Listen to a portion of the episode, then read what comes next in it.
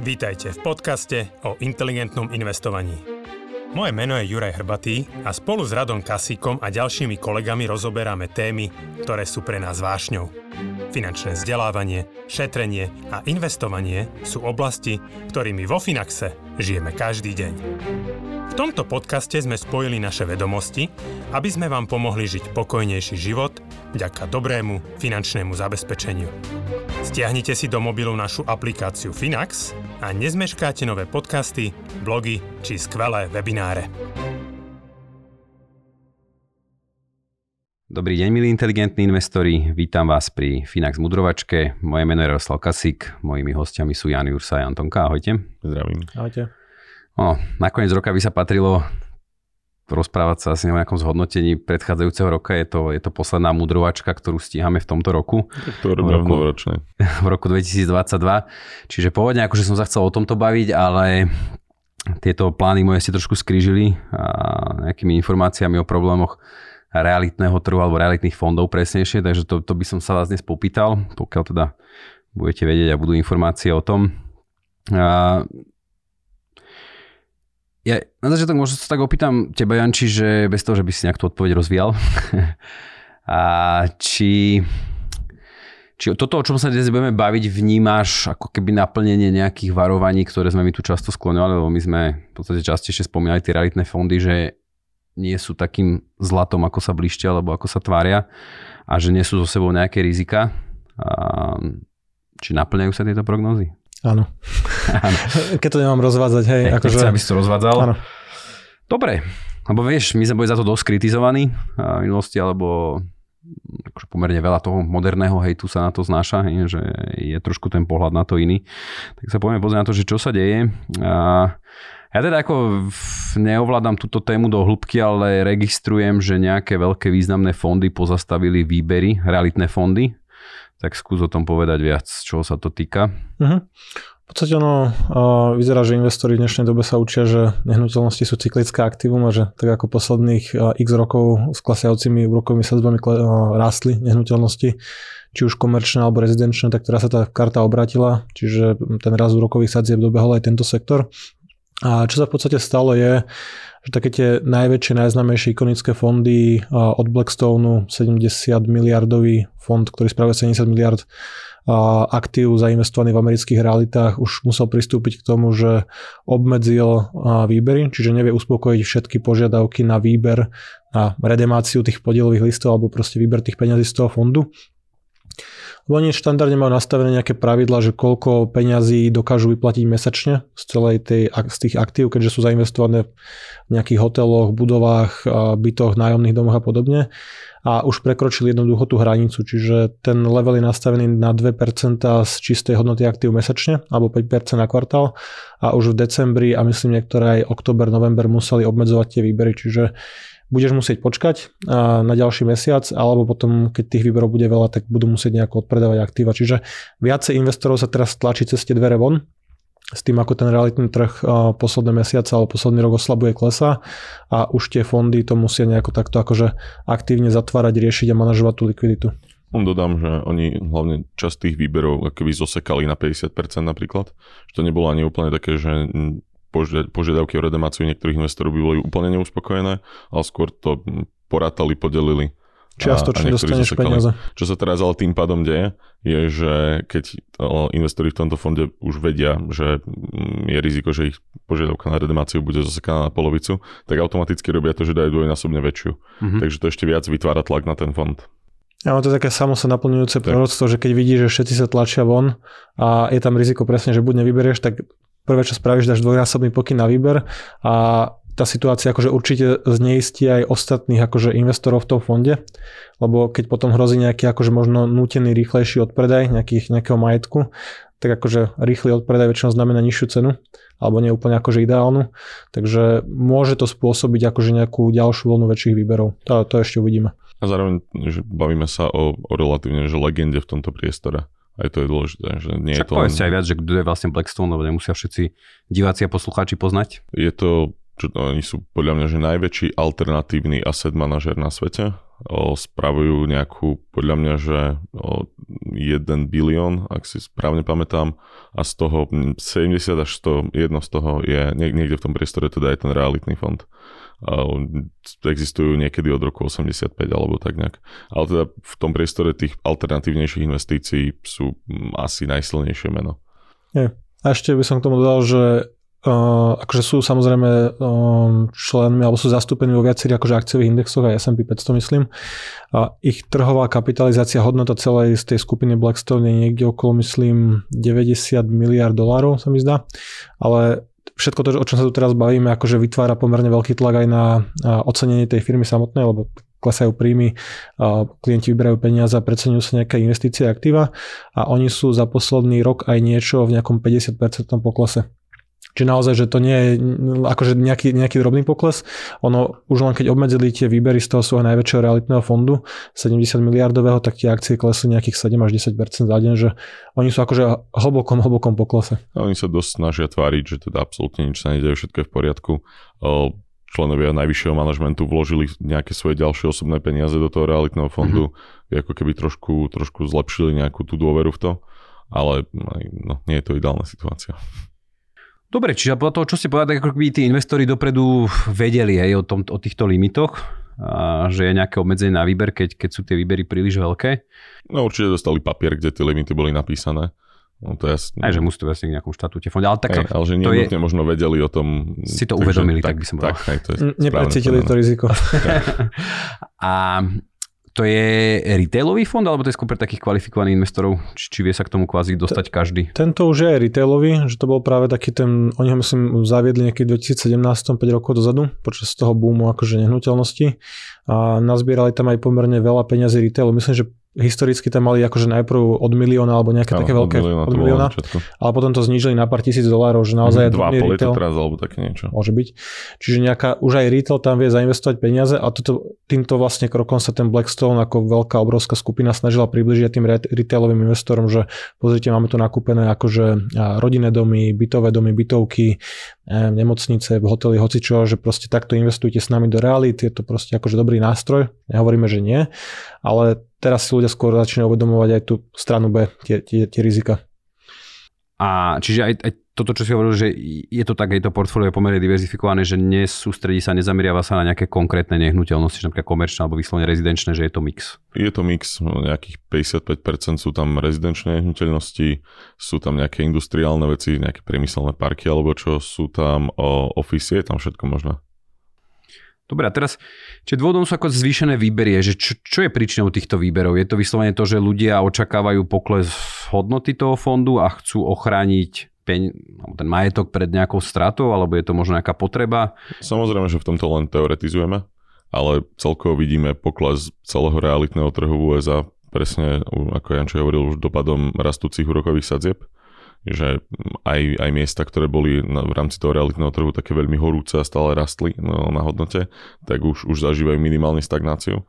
Že už len z toho samotného určite sú investori v tomto fonde trošku nervózni. Takže určite to je jeden z faktorov, ktorý vedie k tomu, že tie peniaze odtiaľ vyberajú. Ešte k tomu dodám, že tento konkrétny realitný fond, to, to vlastne Blackstone tej skupiny, že on nie je verejne obchodovaný. Čiže tam prebieha nejaké akože vnútorné ocenenie tých aktív, nejaký, nejaký takýto reporting, ale to nie je ETF, ktoré by si si kúpil na burze, ktoré by každý deň, každú minútu, keď je otvorené obchodovanie, akože reflektovalo tú akože férovú cenu alebo tú rovnováhu medzi predávajúcimi a kupujúcimi. A zatiaľ, čo potom sa ešte asi budeme baviť, ale tie realitné fondy, tie REITs, ktoré sa obchodujú na burze, to je jedno, či to je nejaký obrovský od, realitný fond od Vanguardu, Charles Schwab alebo takých veľkých správcov, tak tieto fondy sú v poklese väčšom ako zaznamenávajú tie všeobecné akciové indexy, čiže S&P 500 ku včerajšku je nejakých minus 20% ako všeobecný akciový trh a tieto realitné fondy, ktoré sa obchodujú na burze sú minus 25 až minus 30%, čiže hlbšie. A tento, tento realitný fond od Blackstones tak nejak tváril, že ešte bol v pluse alebo ešte nejak neklesal, čiže proste taká tá mm, zdravá logika, že vidíš, že reality všade inde klesajú, ale vy ste tí jediní, kde neklesajú, že tam sa možno bavíme o tom, že ako nejako mešká to ocenenie, tak, ako reflektuje tú skutočnú situáciu, keď klesajú rezidenčné nehnuteľnosti, klesajú komerčné nehnuteľnosti, tak akože ja by som tiež vybral peniaze z toho, čo sa tvári, že je relatívne nezasiahnuté, že tam to ešte možno len príde. Akože nevidíme do toho fondu úplne, že nevieme teraz povedať, že nehovoríme, že tam je nejaký podvod, že to určite asi nie, ale môže tam byť nejaké, nejaké omeškanie, alebo nemusí to úplne reflektovať tú aktuálnu ne, situáciu, lebo, lebo nemáš aktívum, ktoré by tento rok ti zarobilo. To, Keď to proste nie je denne obchodované, že to, to precenenie tam prichádza v nejakých časoch a oveľa rigidnejšie, ako keď to obchoduje celý trh, tak samozrejme, že to proste mešká. Takže to je prirodzená súčasť tohto.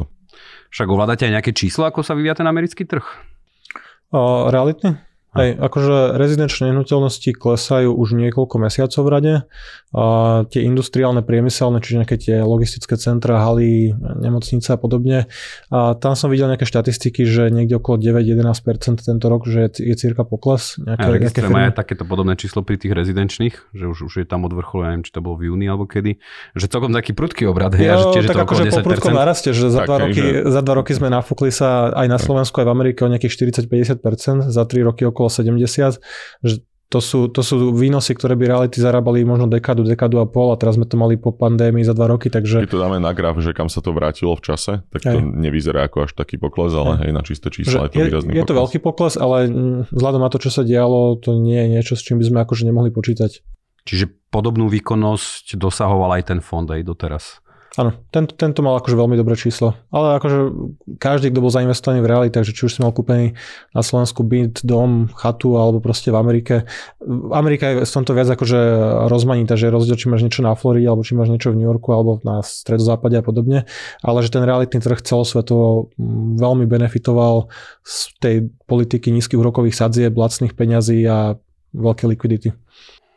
Dobre, čo bude teraz nasledovať pri tých fondoch? Akože to, čo ste hovorili, že to znamená, že oni sa, teda samotný fond sa snaží zlikvidniť ten majetok, čiže on reálne predáva investície, aby potom postupne uspokojoval tie výbery. Povedal, alebo je tam napríklad možnosť, že stiahnem ten výber, alebo čakajú, dúfajú v to, že si to ľudia rozmyslú a stiahnu, stiahnu ten pokyn na výber? Určite prvý krok je komunikovať s investormi a snažiť sa uspokojovať tie, tie požiadavky v nejakej rozumnej forme, v nejakom rozumnom pomere. Lebo zase ten fond, on produkuje relatívne dosť veľa peňazí na mesačnej báze. Takže Prvá určite snaha je vyplácať to z toho, čo prichádza. Akože z nájmu, hej, že prenajmu.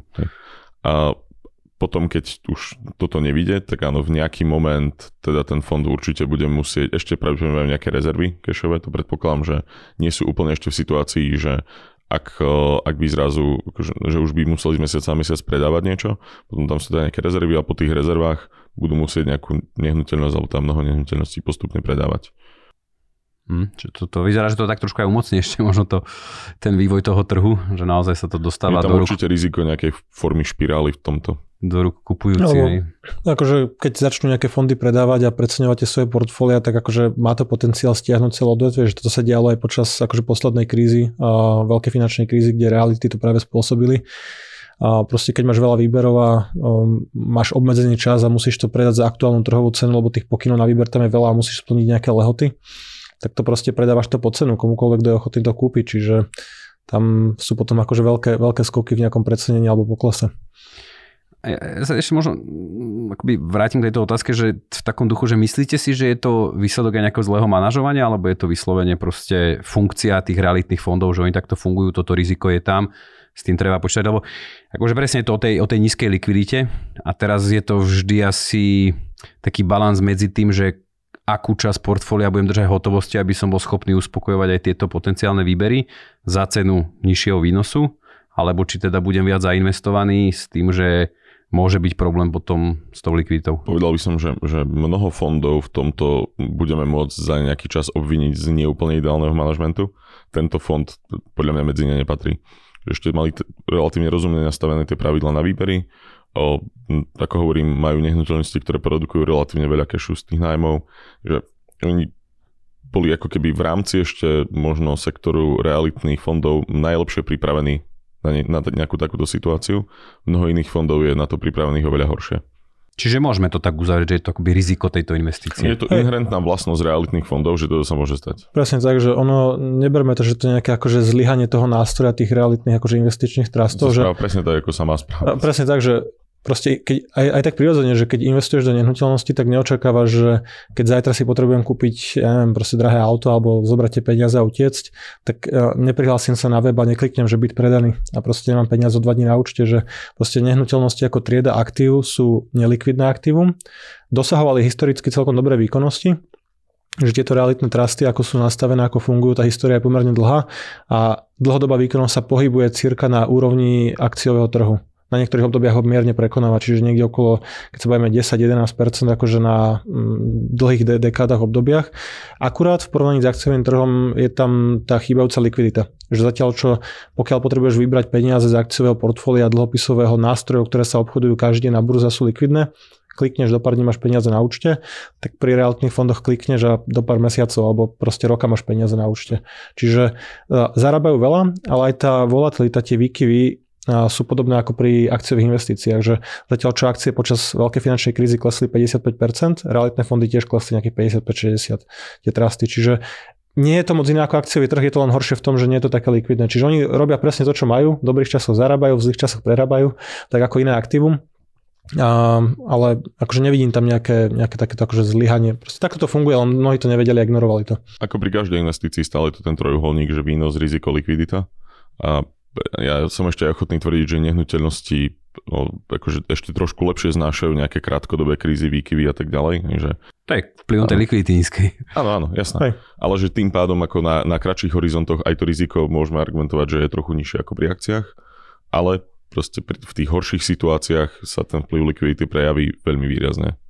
Jasné, no však to je, to je však nie tak dávno sme sa o tom vo Finax radi bavili, že to je presne tá situácia, že keď je ten trh takýchto vyslovene, že kupujúcich a keď vieš, že tá ponuka rastie a potrebujú predať, tak môžeš pekne vyčkávať, že tak. a ja, povedať akože... si, že ktorá cena je naozaj taká, že som za to ochotný kúpiť. Skús dneska predávať akože na Slovensku rodinný dom alebo byt, že proste tá situácia sa úplne otočila, že tak presne, že pred rokom si mal akože aukcie, 10 kupujúcich, prvý deň sa to uzavrelo a do konca dňa sa prihadzovali proste akože aukčným systémom peniaze. Dneska ti proste, pokiaľ nedáš akože byť pod cenu, že hlboko pod tú predchádzajúcu, ktorá bola možno nejaká posledná alebo pred rokom, tak ti proste príde možno za pár mesiacov niekoľko ľudí na obliadku, poznám tých situácií akože veľa ľudí, ktorí dneska sa snažia predať a naozaj žiadna zábava.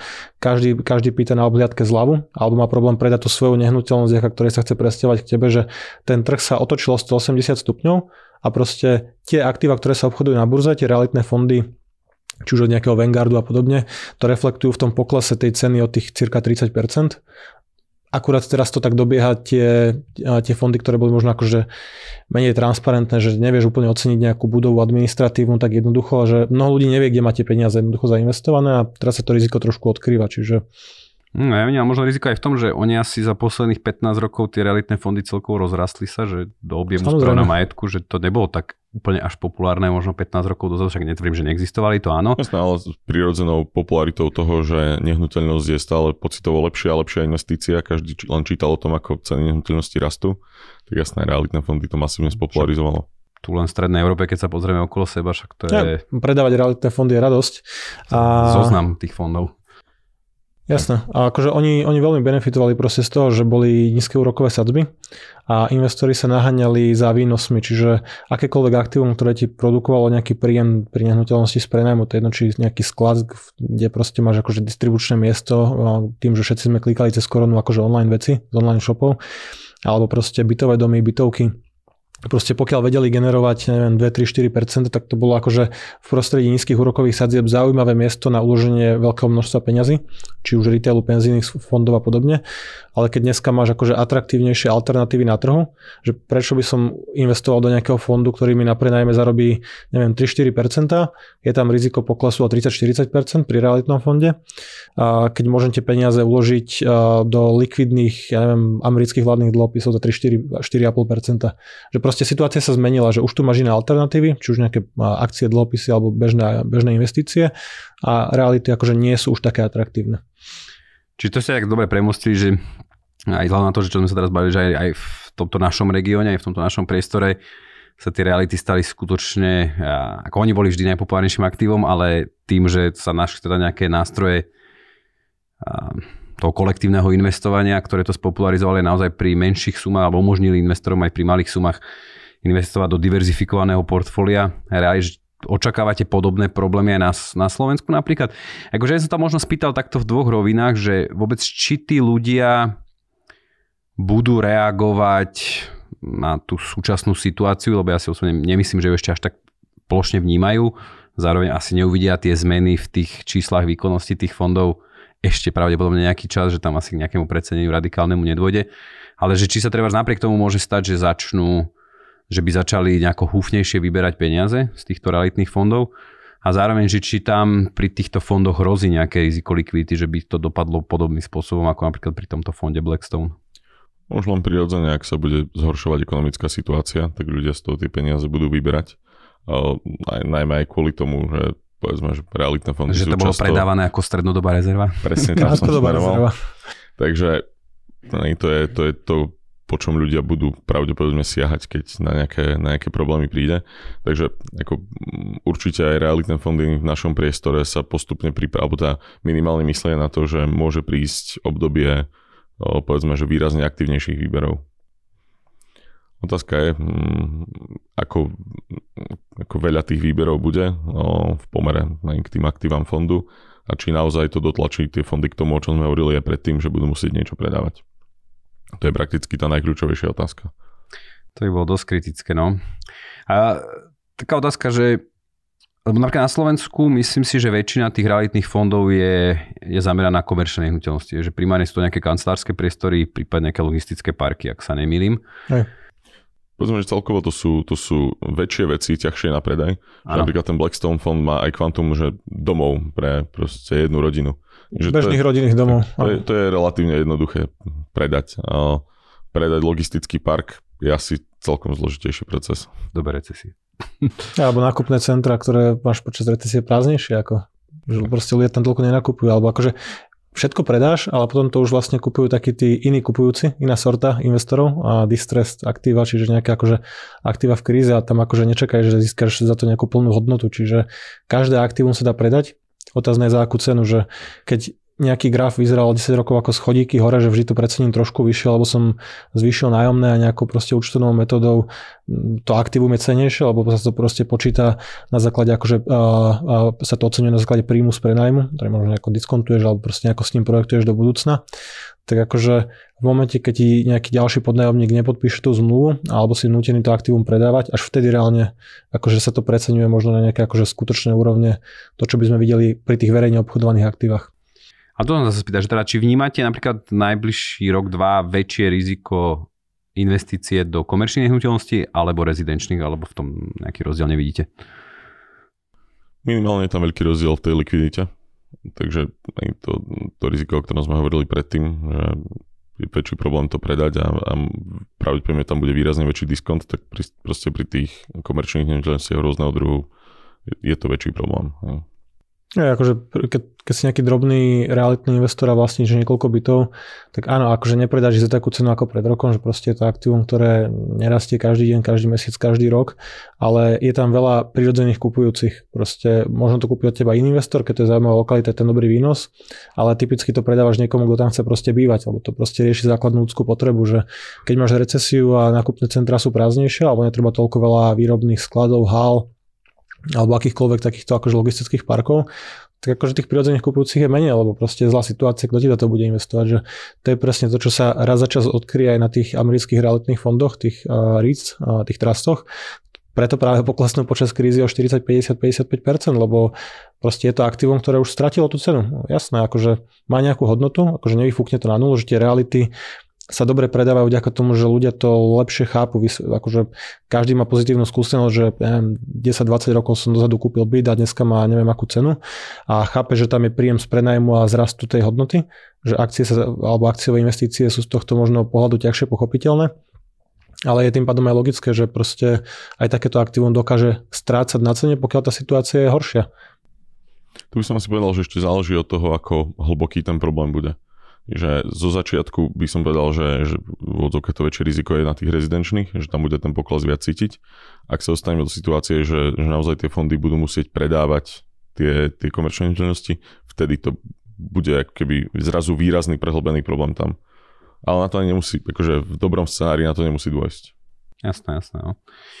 A, či je vlastne akoby tie, tie slovenské realitné fondy alebo tu stredoeurópske realitné fondy tiež majú vlastne v tých štatútoch nejaké obmedzenie na výber, že môže sa teda toto stať?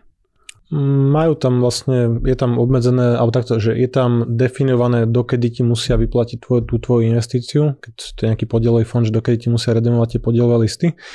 A typicky tam je uvedené vlastne, že a môžu, môže sa to obdobie predlžiť až na 12 mesiacov. Čiže 12 mhm. mesiacov veľmi, čiže ja keby som tam mal dneska akože vloženú finančnú rezervu, alebo mi to nejaký šikovník poradil, že to je dobré miesto na zarábanie 3-4% bez rizika a potrebujem vybrať finančnú rezervu práve počas toho pokusu, že dneska by to išlo, nehovoríme, že sa to nedá, dá sa to, možno to bude dať aj o pol roka, dúfajme, ale teoreticky v tom scenári, kedy sa minie tá hotovosť na vyplácanie tých uh, odchádzajúcich investorov a nemáme dostatočne veľké nové vklady, a treba predávať nejaké nehnuteľnosti z toho portfólia, tak uh, musíš počítať s tým, že môžeš byť uh, zablokovaný vnútri svojho požiadavku na výber teoreticky až jeden rok. V pravidla, z pravidla v čase tých akože väčších ekonomických problémov, ak, bude tá neza, ak vyskočí nezamestnanosť, ľudia budú musieť vyberať z tohto, tak to je presne ten moment, keď sa k tým peniazom nemusia rok dostať. Ja, že to je ten najhorší moment, keď ty najviac ja. potrebuješ peniaze práve v tom, keď tej ekonomike sa nedarí, keď Aj. je tam práve tá kríza, že jedna vec je, keď uh, ti klesne tá hodnota investície, že keď máš aj, akože u nás to tiež nie je imunné, že proste a výnosy investorov, či už nejaké finančné rezervy alebo dlhodobého mm, investičných cieľov vždy kopírujú vývoj trhov, ale tu aspoň vieš mať tú istotu, že to vieš predať, že to proste likvidný nástroj, že OK, možno ho predáš o 10 alebo 15% lacnejšie, možno opäť, to je teraz nepodstatné, ale vieš sa k tým peniazom rýchlo dostať, ešte pri tých realitných fondoch, že ako ťa vyplatí, keď proste má tam budovy, musí nájsť kupujúceho, ktorý sa počas krízy hľada ťažko. Kým to predá, to nie je transakcia na 3 dní, že hodím zmluvy na kataster a nová banka to proste zožuje. Že to, ten proces proste trvá dlhšie. A on to vlastne asi je aj potom zaujímavé z pohľadu toho, že ty vlastne môžeš nezadať pokyn na odpredaj, aj tým, že môžeš čakať treba z rok, tak asi zakoníte aj tá NAVčka, ktorú dostaneš, tá, tá, tá cena bude iná. Hej? Čiže no tak vlastne... jasne, akože bude reflektovať tú cenu v tom čase. V tom že čase no. To nie je, že teraz si poistím cenu akože pri pokyne na výber, že proste za koľko tam bude hodnota pri výbere. No celé je to nástroj na dobré časy. Tak ono... Zlých, zlých časoch hey, sa ono... tie problémy, že všetky možné rizika pri realitných fondoch na seba nadvezujú, spájajú sa, navzájom sa násobia. Ja len, že vieš, ako to zatiaľ bude, že väčšinou ľudí sa riadi tou aktuálnou výkonnosťou a v podstate Samozrejme. všetko je dnes červené okrem komodín, ale aj, zase, aby zelené sú aj slovenské realitné fondy, čiže veľa ľudí to... Férovi, zase oni majú veľkú rezervu zatiaľ mnohé na to, aby tí investorov vyplácali. Že hotovostnú myslíš? Áno, že nechceme robiť v tomto zase nejakú paniku. Skôr opisujeme, že čo sa môže stať v takých tých extrémnejších zlých scenároch. A v podstate za to už aj vo svete deje, že tak. to je také aj, prekvapivé, to, že to, naozaj to je rok, ani nie rok, aby sa proste úplne tá situácia otočila. otočila. Že escalated quickly. To je také, presne tak, že to je také komické, že vidíme, že americké reality klesajú a verejne obchodované, akože tieto ETF, tieto REITs proste klesajú o desiatky percent. A sever Európy úplne horí v tomto, akože Švédsko, Norsko, Dánsko, tam proste, a, alebo aj vlastne tie nemecké firmy, ktoré majú v portfóliu tie rezidenčné nehnuteľnosti a nejako pracovali s dlhom, že bežne vidíš poklesy o desiatky percent, 20, 30, 40 percent ale slovenské rastú. Každý, každý rok. Tak, to je také zaujímavé, že, že, že, do, že dokedy. Akože, no. A nie je tam možno také jedno pozitívum, že tá cena toho nájmu je nejaký spôsob naviazaná na infláciu, čiže oni trošku profitujú z toho, že teraz akoby výraznejšie zrastli nájmy. Či to takto úplne nefunguje? Áno, pokiaľ to vieš prenajať. To je to, že jasné, pokiaľ máš, e, väčšinou majú tie akože vlastne nastavené nejaké akože inflačné doložky, že zvyšuješ vlastne s e, rastúcou infláciou aj cenu nájmu, len sa bavíme o tom, že keď máš nejakú krízu, recesiu, nejaký akože dlhodobejší hospodársky pokles, firmy prepušťajú ľudí, tak si nezazmluvňa rovnaký, rovnakú výmeru. Máš problém to, to obsadiť, že, že buď máš rastúci nájom, alebo nemáš žiadny nájom. Že, a už aj vidíme, akože po korone, však zmenil sa ten svet, ľudia nechodia každý deň do práce, nedochádzajú, nepotrebujú toľko priestorov. A celkom zaujímavá správa bola v Spojených štátoch Facebook, kedy zrušil vlastne a nejaké zazmluvnené kancelárske priestory v obrovskom, akože v obrovských akože metroch štvorcových, nejaké absurdne veľké číslo, lebo už to nepotrebuješ, ľudia robia z domu. A teraz počítať s tým, že všetky tie kancelárske veže budú obsadené, a budú mať taký príjem z prenajmu, aký si projektovali na začiatku a už akým počítali pred pandémiou, že keď tá zmluva vyprší, tak reálne uvidíme, že či, ten, či tá firma, ten nájomník to zoberie za vyššiu cenu a zoberie celú tú výmeru. Uh-huh. A to isté platí aj pre sklady, to platí akože pre každú nehnuteľnosť. Čiže hovorím, že nie je to zlé aktívum, že nemáme voči akože realitám ja už vôbec nie, akože nie, nie, niečo zlé, len treba počítať aj s tými rizikami, ktoré tam sú, že proste nižšia likvidita a počas určitých akože ekonomických scenárov, proste vyššie sadzby, horšie sa darí ekonomike, tak proste to klesá na cene. A napríklad pri tých, kvali- e, pri tých fondoch pre kvalifikovaných investorov, investorov vnímate tie rizika ešte väčšie? Že napríklad tam, tam je asi pomerne, tam majú akoby aj väčšiu škálu, väčší priestor na to, akým spôsobom obmedziť tie výbery? To áno, zároveň oveľa viac môže bolieť, keď si to jeden, dvaja investori rozmyslia a vyberú peniaze, ako pri retailových fondoch. Zároveň oni sú často spravidla aj napakované, že tie rizika skôr ich vnímam ako vyššie. Takže to je, a doteraz, keby sme sa bavili pred rokom doma troma, tak akože výhody pre týchto akože kvalifikovaných investorov, tieto realitné fondy špeciálne, boli práve v tom, že pa, pracovali aj s nejakou pákou, že to, čo drobní investori chápu, že keď kúpim byť na hypotéku, tak ten výnos na moje peniaze je celkom zaujímavý. Keď použijem na nejaký mix, povedzme, kancelárskych budov 50% páku, tak ten výnos na tie moje peniaze je celkom zaujímavý. No ale teraz to berme tak, že zmenila sa situácia a tá páka už si nepožičam od banky alebo akýkoľvek je zdroj tých peňazí za 1, 2, 3%, a už si možno požičať za 4, 5, 6 alebo mi nepožičajú a nepredlžia mi to. Čiže tam zase akože počas dobrých rokov znásobíš ten výnos, ale počas zlých je tam zbytočne, nie že zbytočne, nie je to zbytočne, ale je tam riziko aj na tej finančnej strane, na tej páke, že proste tie zdroje budú drahšie, alebo ti môžu akože vysknúť reálne. OK, ale tak to dobre chápem, že teraz zrušenie tej páky by znamenalo aj pre ten takýto fond, ktorý je napakovaný, že vlastne musí nejakým spôsobom sa zbaviť nehnuteľnosti. Keď máš nakúpené nehnuteľnosti viacej ako za svoj kapitál, ale... že znovu, že nie je to niečo, čo teraz ideme akože nejako predikovať a kričať akože v divadle, že horí, ale akože je to riziko, proste používaš cudzie zdroje, že ja ako drobný investor, keď pracujem s hypotékami a mám kúpené nejaké nehnuteľnosti na paku, tak proste typicky mám ju natiahnutú na 30 rokov, mám tam síce nejaký fix, po skončení tej fixácie dostanem drahšiu rokovú sadzbu, ale banka už nepreveruje moju bonitu, že či som neprišiel o prácu, či nemám nižší príjem. Proste ponúkne mi novú sadzbu, buď ju zoberiem, alebo to prenesem niekde inde a pri refinancovaní nikto nerieši moju osobnú situáciu ale proste keď si požičiavaš ako komerčnú, nejakú akože dlh na komerčnú nehnuteľnosť, tak si nepožičiavaš väčšinou na 30 rokov fix, povedzme požičiaš si na 3, 5, 7, 10 rokov a na konci máš nejakú fixovanú sadzbu na nejaké obdobie a potom máš typicky nejaký tzv. balloon payment, čiže musíš zaplatiť tú sumu. Typicky to refinancuješ znovu niekde inde alebo nejakým iným spôsobom, mm. ale proste keď prestane hrať hudba a hľadaš stoličku, kde si sadneš a hľadajú všetci, tak si možno nesadneš. Jasne. Čiže zmenil sa nejako váš pohľad na, teraz vyslovene realitné fondy, ja neberiem, neberiem realitný trh, že či toto je pre vás nejaký taký wake-up call, tak, taký budiček, alebo či vás to neprekvapuje a vy ste si plne boli vedomi týchto rizik? Ja si myslím, že dokonca sme aj v nejakej dávnej mudrovačke sa o tomto bavili už. Môže byť veľa toho sme už prebrali. Takže podľa mňa sa niekde dá v histórii nájsť, keď sme sa, a minimálne v nejakom Finax radi to tiež bolo spomínané, tieto rizika. Takže asi tvrdiť, že toto je nejaký wake-up call by bolo prehnané, že skôr je také, že to, o čom sme sa nejaký čas dozadu bavili, že nejaké tie rizika tu existujú, tak teraz vidíme, že, že plávame do tej situácie, kde môžu nastať. Ja, že už sa to, už sa to v niektorých častiach sveta deje. že, a nie je to nič, čo by bolo akože unikátne, že nie je to nejaká mimoriadná finančná kríza, kedy by nejaké deriváty spôsobili problém. Nie, že je to aktívum, ktoré sa správa presne tak, ako sa má správať. Že... To sme v inej časti hospodárskeho cyklu. Aj že po každej party príde prebudenie a nepríjemné vytriezvenie. Teraz je ten vianočný čas tých večierkov. Takže to sa tak hodí, čiže asi, asi k tomu došlo. No dobre, dobre, neviem, či chcete ešte niečo dodať, akože za mňa ste všetko zodpovedali, čo som sa chcel opýtať. Som už v poriadku. Takže super, ďakujem. Ďakujem aj našim poslucháčom za pozornosť, za to, za vašu priazne asi v celom roku. Prajem vám príjemné sviatky. Nech si teda oddychnete a nech sa s novými silami a s novou vervou vrhneme do ďalšieho roku. Určite sa budeme stretávať pri mudrovačke aj naďalej. Ďakujeme. Ďakujeme. Do počutia. Pekné sviatky.